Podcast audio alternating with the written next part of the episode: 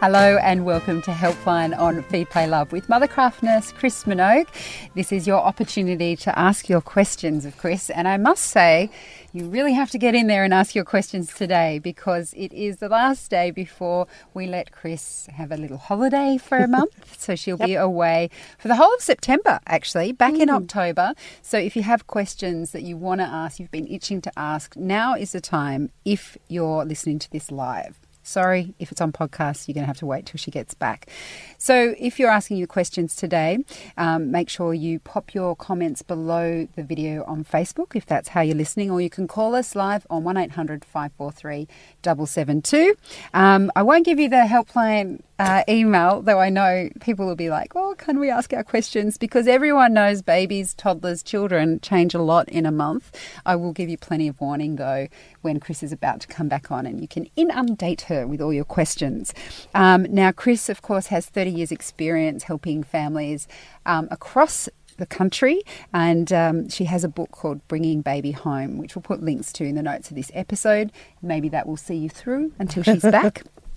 Um, so next week we do have Kirsty Levin, who we're doing something a little bit different. We're going to do relationship advice. Um, obviously, again, not me.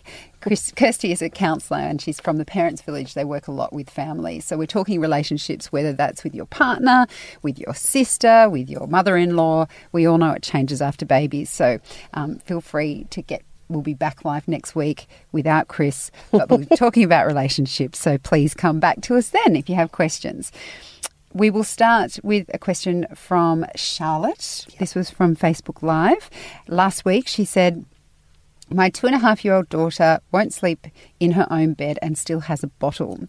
She has about three bottles a day, between 150 to 250 mils of milk, and she won't sleep without it. She will eat most things vegetables, fruit, chicken. However, dinner time is quite trying mm. as she won't sit still to eat longer than two to, from two to three minutes. We have to remind her to eat which means either myself or partner feeding her. She doesn't usually nap during the day unless lots of activity is involved. We try to get her into her bed, but she screams the house down till she's in our bed. How can I get her to stop with the bottle and get into her own bed? You need to take some charge because she's having this. Your two-year-old, two and a half-year-old's having a lovely time, as most do. So she's not she's not doing anything that any other two and a half year olds doing but she does get a lot of milk, and that's probably why you're having problems with the meals because most two and a half year olds are not having any bottles.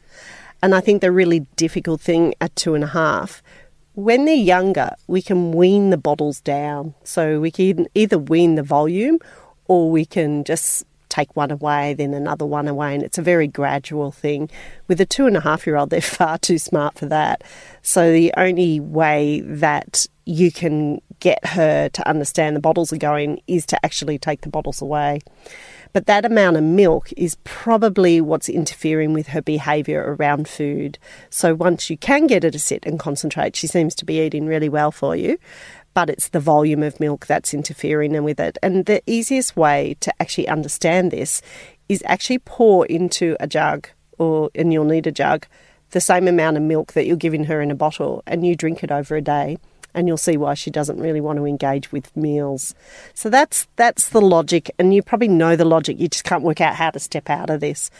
So in all of this chaos, the first thing I would do. Um, she seems to have given up her day sleep, so there's no bottle issue around that.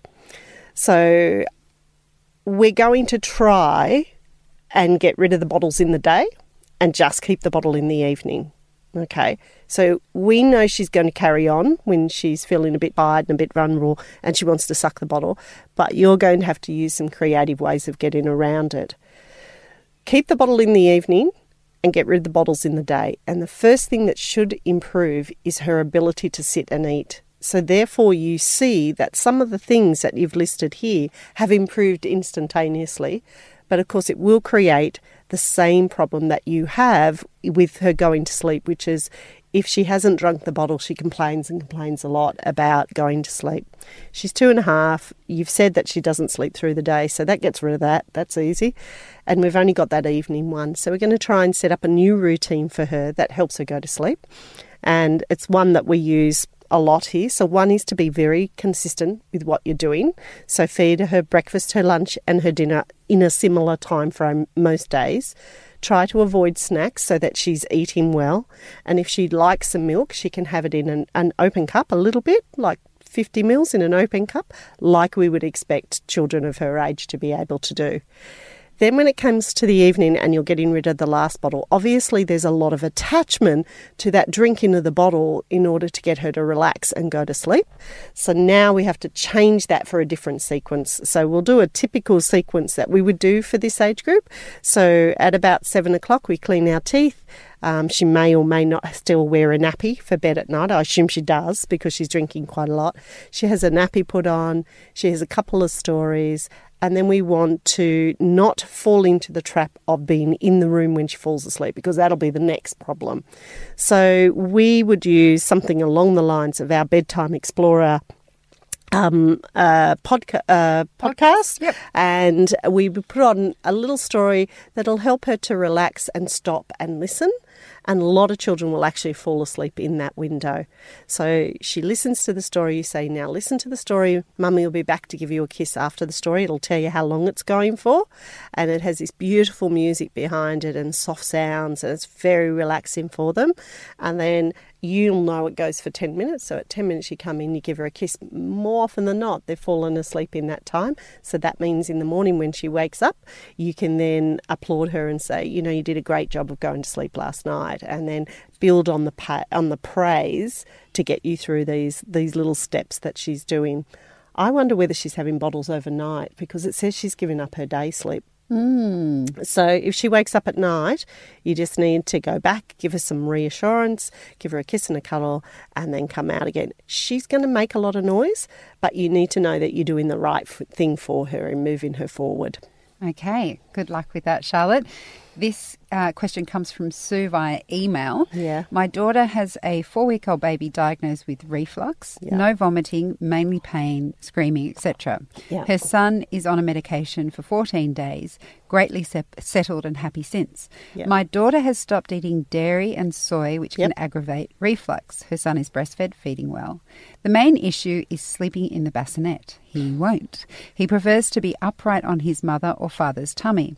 I've put a towel under the mattress, mattress, but it makes no difference. Should she just ride this out until he's older and more settled?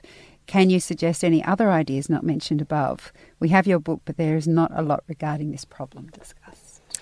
No, the reason that that I deliberately didn't write it is because every child who has reflux, and I have dealt with loads of children with reflux, it presents differently. So there isn't a fine set way of being able to do it. And it also would be guided by the medications and the doctor and the GP. So that's why you're not going to read a lot just in general about it.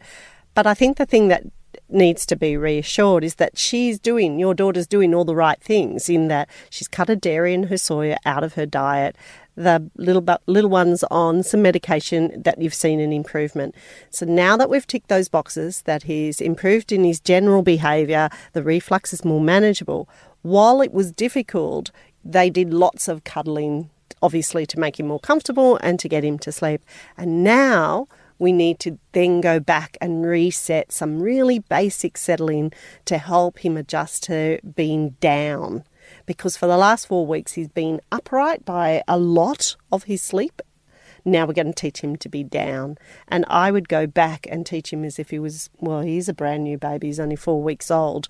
But I would make sure that he's been fed well, he's had a little bit of alert time, he's probably only up for about an hour, maybe only 45 minutes if he's really overtired. Wrap him, take him into a calm environment, dim the room, and then cuddle him until he is sleepy. Now, not asleep, and this is really key at this age. So he's just sleepy, he's nice and relaxed, and those little eyes are just shutting but not fully asleep. Then, when they put him down into the bassinet, put their hands on him and just give him a little rock and a little pat. And we're just going to start as if it's day one.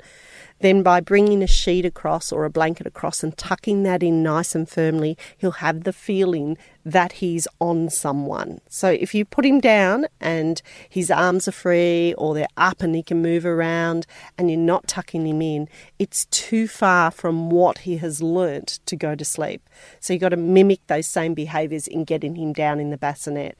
If you've ticked the box and he's fed and his medications are good and all things are equal, then if he started crying, we'd do a little bit of settling in that bassinet for a good five minutes. If he was still crying, I'd pick him up, give him a cuddle, get him calm, but I'd put him back in the bed. So I think take it as if you're starting to settle a baby from the very beginning, and you'll start to see the improvement in his ability to sleep in his bed. Okay. The next question comes from Vicky. Um, she has a nine and a half month old, and her question's about introducing a comforter, sure. which we did answer last week, but it was a five month old, so she has a few bits of information she needs, extra bits. Yep. We used uh, we used to use a dummy to try and get my nine and a half month old to sleep, but it turned out it was interfering with his actual ability to yeah. sleep. We found he was just playing with it, and even now, if I use it to calm him down, he sucks for a while, takes it out of his mouth, and plays with it and won't sleep. Although I only give it to him for, with a, for a couple of minutes. Mm. If I take it away, he falls asleep quicker. My older daughter, now two and a half, uses a comforter and it helps her when she sleeps. It also makes it easier for her to sleep places other than home as it is an instant association with sleep. I'm worried if I leave a comforter in his cot, he'll just play with it and won't sleep. In order to put him down to sleep, I usually sing him a song, the same one each time, give him a cuddle, put him in the cot awake, and leave the room. It works 99% of the time for his day sleeps and about 70% of the time at night. We often have to give him some extra help going down at night with patting and shushing. If he wakes in the middle of the night, I'll give him the bottle and put him down the same the same for the day sleeps, and it usually works. Is it worth introducing a comforter, and if so, how? For my daughter, I just left it in her cot and she took to it, and she was using the dummy attached to it to sleep. When I leave the room after putting him down, he complains for a minute or so at nights, for a while before putting himself to sleep. He crawls to the end of the cot to grab hold of the bars, and he seems to want something in his hands. He can wake and grizzle multiple times a night, but then put himself to sleep after five to ten minutes. So I wonder if a comforter can help him feel less lonely in the cot. Oh, I don't think he's feeling lonely. I, I think he's actually doing really well. Yeah, I was thinking that when yeah, it. he's actually doing really well. I think you also might be mistaking your daughter with that comforter because the dummy was attached, and I think it was the dummy that was working than the comforter from what the information here that we have. But if he's generally self settling the majority of the time, I would keep going with self settling and I tend to find that babies that have a comforter would have always had a comforter. They'll either take it or they won't take it. So, yes, you can certainly put a comforter in his cot and place it there just like you did for your daughter and let him roll round and find it and find comfort from it. But if after a few days all he's doing is rolling around with it and he's not finding any comfort from it, then I'd just get rid of it. But I suspect for your daughter, it was the fact that the dummy was attached to it. So she'd pop the dummy in and then she'd play with the comforter. And as she got older, when you took the dummy away, she still had the comforter. So I think it was the dummy that initiated it. So pop one in, similar to what you did for your daughter, and then see what he does. But I actually think he's doing really well in what you're doing. So don't don't overthink it too much. He's definitely heading in the right direction and the crawling to the end of the, the cot and pulling and, and holding the bars is the next step before he pulls up. So I think that's just age. It's it's not about necessarily feeling lonely. I think he sees you going out the door and he thinks he's going with you out that door. So keep going. I think you're doing all the right things, and I'm sure in the next little while it'll just get easier and easier. That sounds good. Um, next question is from Ellen. It's an email. My son is 15 months and we've been co sleeping since he was about four months. I don't breastfeed anymore, but he still has a half bottle of formula during the night, early morning, around 4, 4 to 5 a.m. and sometimes one at midnight if we are desperate to get him back to sleep. He wakes up at around 6:30, has one sleep at 11:30 for about 2 hours and goes to bed at 7 p.m. He has 3 meals a day plus snacks and a cup of cow's milk during the day. He eats a lot each meal. Co-sleeping has been going okay until recently. He used to only wake up once or twice and have some milk and go back to sleep. But now he wakes up several times and he pulls my hair to go back to sleep. That means you're not sleeping. not even a bottle will put him back to sleep anymore. He sometimes pulls my hair for over an hour and it drives me insane. If I try to stop him, he gets furious and starts crying and doesn't go back to sleep for hours or until I give up and let him do it. But I wake up with dreadlocks and it's not fun anymore. Sorry, I don't mean to laugh, but that is a pretty funny statement. We only have one bedroom apartment and his cot is in our room. So last night I slept on the sofa and he was fine sleeping in bed with my husband. He did have two bottles during the night though. I would like him to be able to sleep in his own cot and ideally wean him off the night feeds, but I'm not sure how to even start as he's so attached to me and my hair and doesn't know how to go to sleep on his own. And that's from Ellen. Oh, Ellen. So co sleeping works really well when it works really well.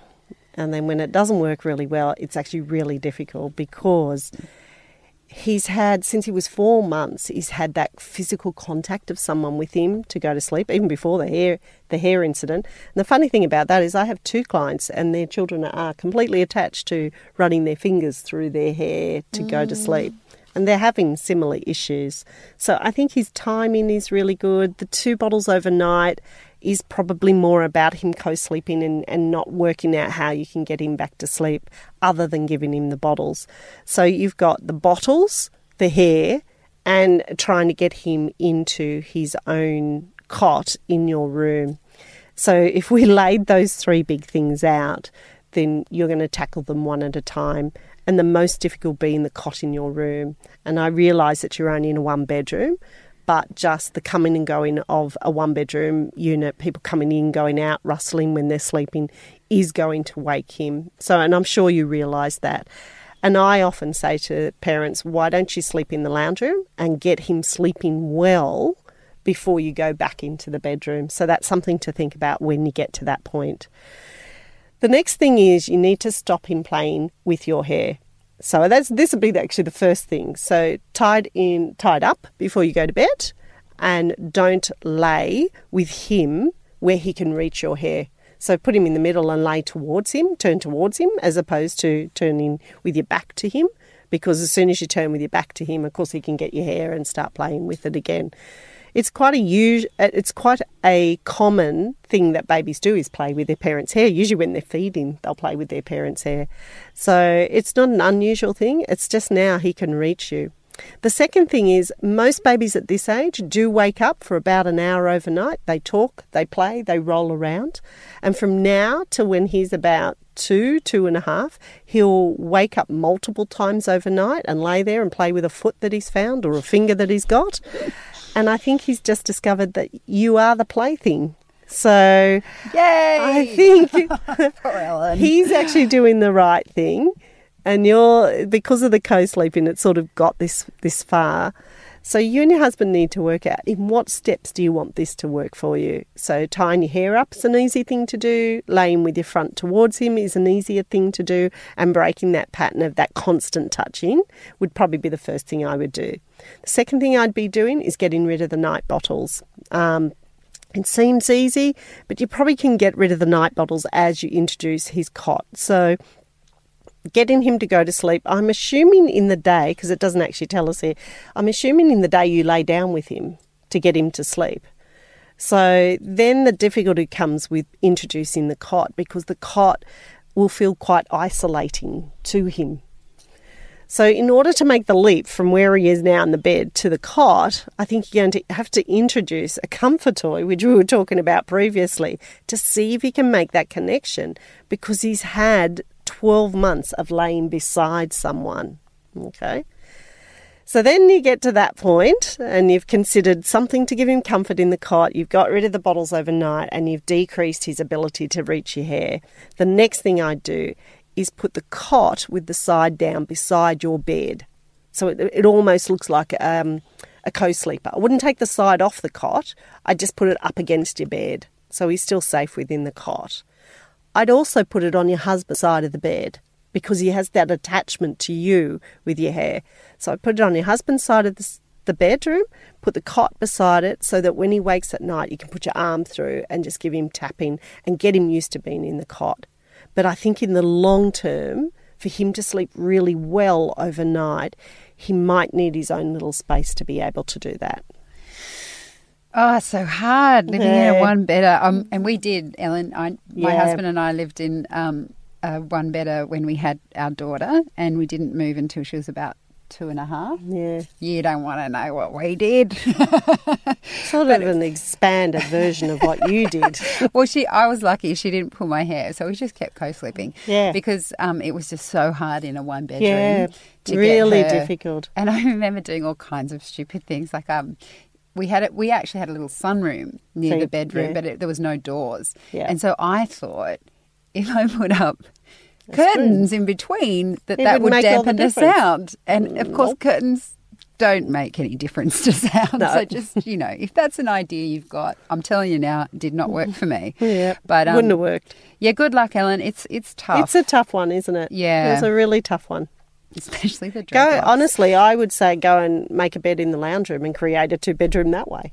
Remove mm. yourselves, leave the baby in there, and that's really hard. I, I can't tell you. I must have at least five clients who have a mattress that they just sleep on the floor in the lounge room, but everyone's getting much better sleep. Yeah, so that's what it's you end up with, Yeah, that is. Yeah, Well, good luck, Ellen. This question comes from Madison. Yeah. Um, hi, Chris. My question is a follow up from a few weeks ago.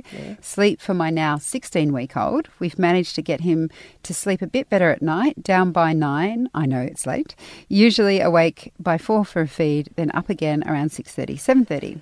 I've managed to get him to have three sleeps during the day at around nine, awake at 10, 10:30 down around 1 awake around 2.30 then usually another little sleep at 4.35 for about an hour. My question is am i heading in the right direction? And if he wakes up from his day sleep should i be resettling? Hope you have an amazing holiday. Oh, thank you, Madison. Uh, I think he's awake for a very long period of time because you said he gets up around six thirty and he doesn't go down till nine, so that he's awake for about two and a half hours.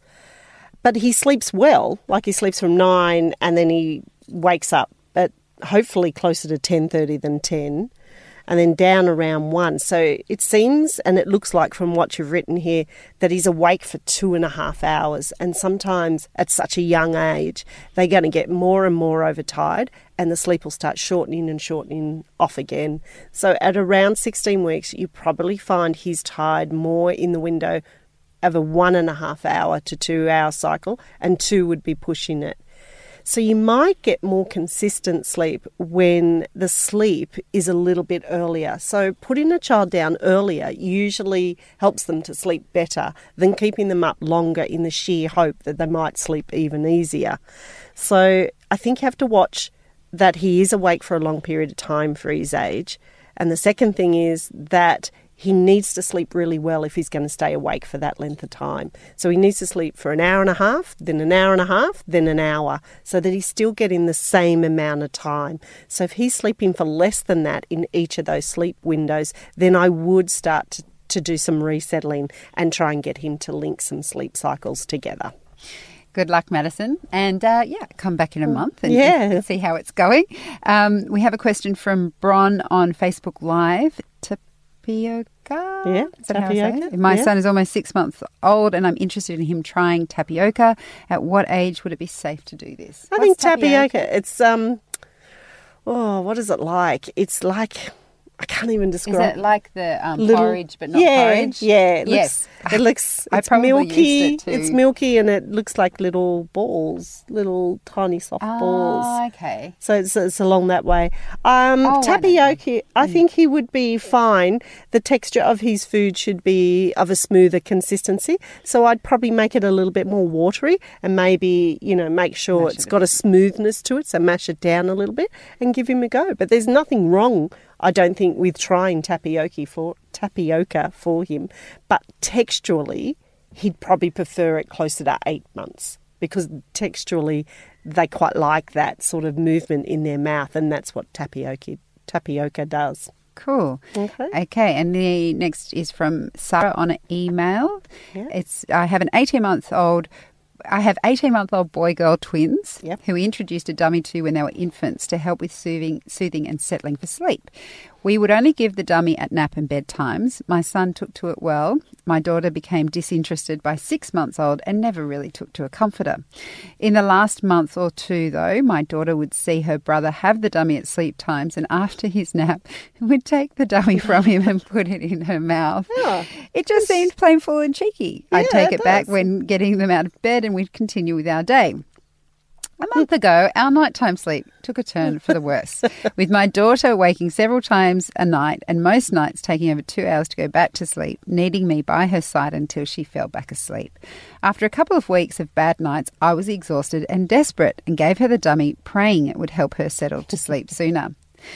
The dummy reduced how long it would take to settle her and allowed us to put her to bed for the night without complaint or a peep. But now she wants it all the time and away from sleep times.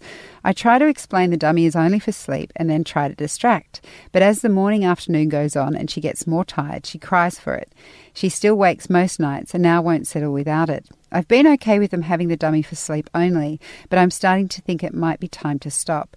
I just have no idea how to remove it and keep the peace, especially when already rocky night sleep. Any advice would be greatly appreciated. Oh, it all sounded so good until it wasn't working. I can see, I mean, 18 month olders are just so quick at what they learn, and what, as you rightly said, you know, what started out as a bit of a game has now become a bit of a nightmare. Um, I don't think her multiple wakings at night, though, had anything to do with the dummy. I think it was just that you were trying the dummy in order to get her to sleep. And she obviously maybe isn't sleeping well because she's whinging in the day and she wants that comfort by going back to the, the dummy. So I think the essence of what you were trying to do, which is only associate a dummy with sleep, were right. But I think she's tired because she's not sleeping well and that's why you're getting the whinging and you're seemingly having to give her the dummy all the time. So in this case, I would just take the dummy away. Now, your nights are already not great, but they're not going to be great for a couple of days. So, what I would do in this situation, because your son is actually doing really well with it, um, you've got two choices. You're either going to take away from both of them at the same time, or you put him in another room for a few nights while you're dealing with her so that she can't see that he has the dummy because he seems to give it up after the sleep from what you've written. So, in either case, if he is sleeping well, I still would put him in another room so that you could deal with her unsettledness at night and reteach her how to go back to sleep. And often I do this with twins, but I don't do it for more than three nights because otherwise they get used to being apart. So you need to pick the nights that you think will work with it. And and then what I would do with her is just a very gentle put her down. Well, I don't know how gentle it is because they can really cry, but put her down, let her go for a little bit, five, ten minutes, whatever you can tolerate. And at the most, you just go in, you say, put your head down. And you just stand there, and I just say, put your head down. Once she puts her head down, it's almost like a reward. I go over and I give her a few taps and say, it's time for sleep. And then I walk out again. And then I let her have another little go, with it a little bit longer than the first time. So maybe five or six minutes before you go in. And then I go in and I just stand there and I say, put your head down. Because what I'm teaching her to do is actually put her head down. Because when they lay down, they have more chance of going to sleep. So put your head down, put your head down. Once she puts her head down, go over, give her a little pat, time for sleep, and walk out. And I would repeat this until she went to sleep. So you have to have stamina, probably nice red wine, and a bit of chocolate to get yourself through it, and maybe even a headset. Oh, dear. Okay.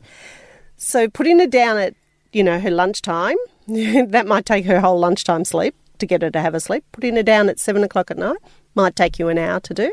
But what I think you would see is that she would extend her sleep before she woke up again. Instead of waking up multiple times, she might sleep really well till three o'clock. You might have to do it again at three o'clock. Try not to drink the red wine at three o'clock. Get through to the three o'clock, do it again for an hour, And what you're looking for is that each night it gets better. So the first night will be the most difficult. You need to have all those things around you that are going to help you go, like a supportive partner and separating them, and you're going to go for it. It's the second and the third night. On the second and the third night, you need to see these periods getting really a lot shorter, herself settling herself to know that you've done the right thing for her. So you need to give yourself about three or four nights, and that each night is getting better. Mm. Good luck. Good luck. Good luck, Sarah. We have time for just one more question. Um, this is from Sarah. I have a three and a half year old who is amazing now, but was a nightmare as a baby. Yeah. She had reflux, which was medicated, yep. soy and cow's milk protein intolerance, and never slept. My husband is desperate for another baby, but I just can't convince myself to take the plunge as I'm so scared number two will be the same as number one. But my ability to cope will be diminished because I'll also have my daughter to look after. And to be honest, I didn't cope with number one. What do you think is the likelihood history will repeat? Do you have any advice if I end up with a second tricky baby? And that's from Sarah. I think, Sarah, a lot of women actually feel this way when they've had a difficult baby, regardless of what the that the reason is. And I think it's something that as women we might actually sit back and not talk about. But if we spoke about it a lot more, then we'd feel more supported. So it's a bit like that secrecy of parenting, I call it, the things that happen that no one talks about, but actually happens in lots and lots of families. And in this case, there is a likelihood that your second baby would have a degree of reflux. But the beauty of the second baby is you know that. So you're not going to go through all of those steps before she was diagnosed. You're going to know it. So as soon as that behaviour happens, you're going to speak to your GP or your paediatrician and get the medications for that child. And that gives you a greater ability to have that baby more settled much earlier on.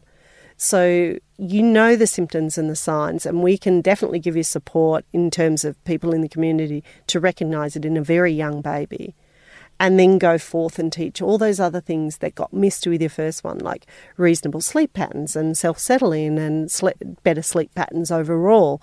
So there is a community of people that are out there to support you. And that could be anything from a Mothercraft nurse, an early childhood centre sister, you know, maybe even a psychologist to, to talk through these steps. And I've, I've helped clients get through those steps with that network of people, and they've gone on to have two and three more children. You, as anybody, even Chev, would agree, when you go for the second child, how are you ever going to split the time? But you do. Everybody yes. does. you know, everybody comes from a family of one, two, six, nine, eleven children.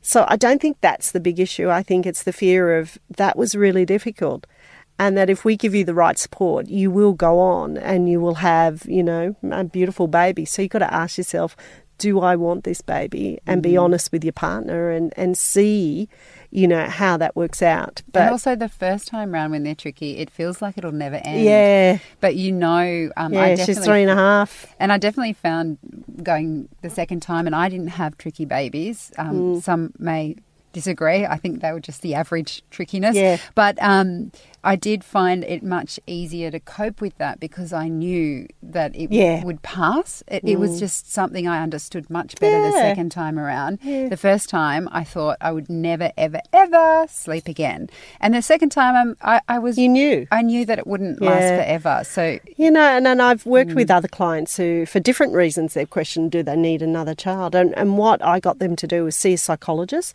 for a couple of, couple of sessions before they were pregnant to talk it out so that they can go into this next pregnancy in all the right ways. And I think that's the type of support we need to give you, even if your conclusion is actually you don't want to have another child. Yep. And but to be able to talk it out. But the actual question that you're asking about, do we see it in consecutive children? The answer is generally yes. Now, statistically, we may not, but generally, in the general population of reflux babies that I deal with, we do see it in the next. But the parents are so much more aware; they're on top of it much, much quicker, and mm. they have a much better outcome in the long term. And remember, you did say that she's amazing now. Yeah, She's an amazing three year old. Look at me. I'm trying to convince you to have another baby. Do what's right for you. Don't listen to me, Sarah. listen to what that was the actual answer you asked for. All right, let's move on. Actually, that is the last um, question we have time for on this helpline and Feed Play Love.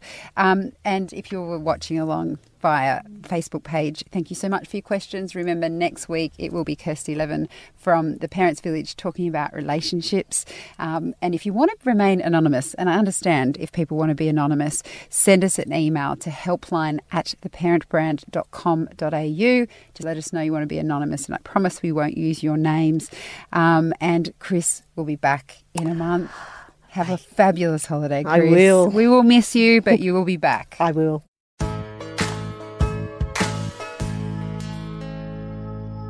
Our next guest on Feed Play Love says that gender equality starts in the home. There are a lot of guys out there who are very eager to have close, nurturing, loving, caring relationships with their kids. But a lot of those guys might not think that they are part of some gender revolution. but in a sense, they kind of are. That's Brian Heilman from Promundo talking about their latest report, The State of the World's Fathers. He also explains that it's not just good for feminism, but it's good for men too. That's on the next episode of Feed Play Love.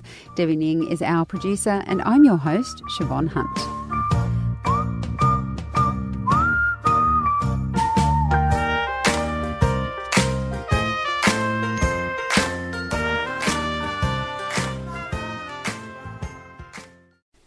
We hope today's episode of Feed Play Love gave you a little bit of inspiration.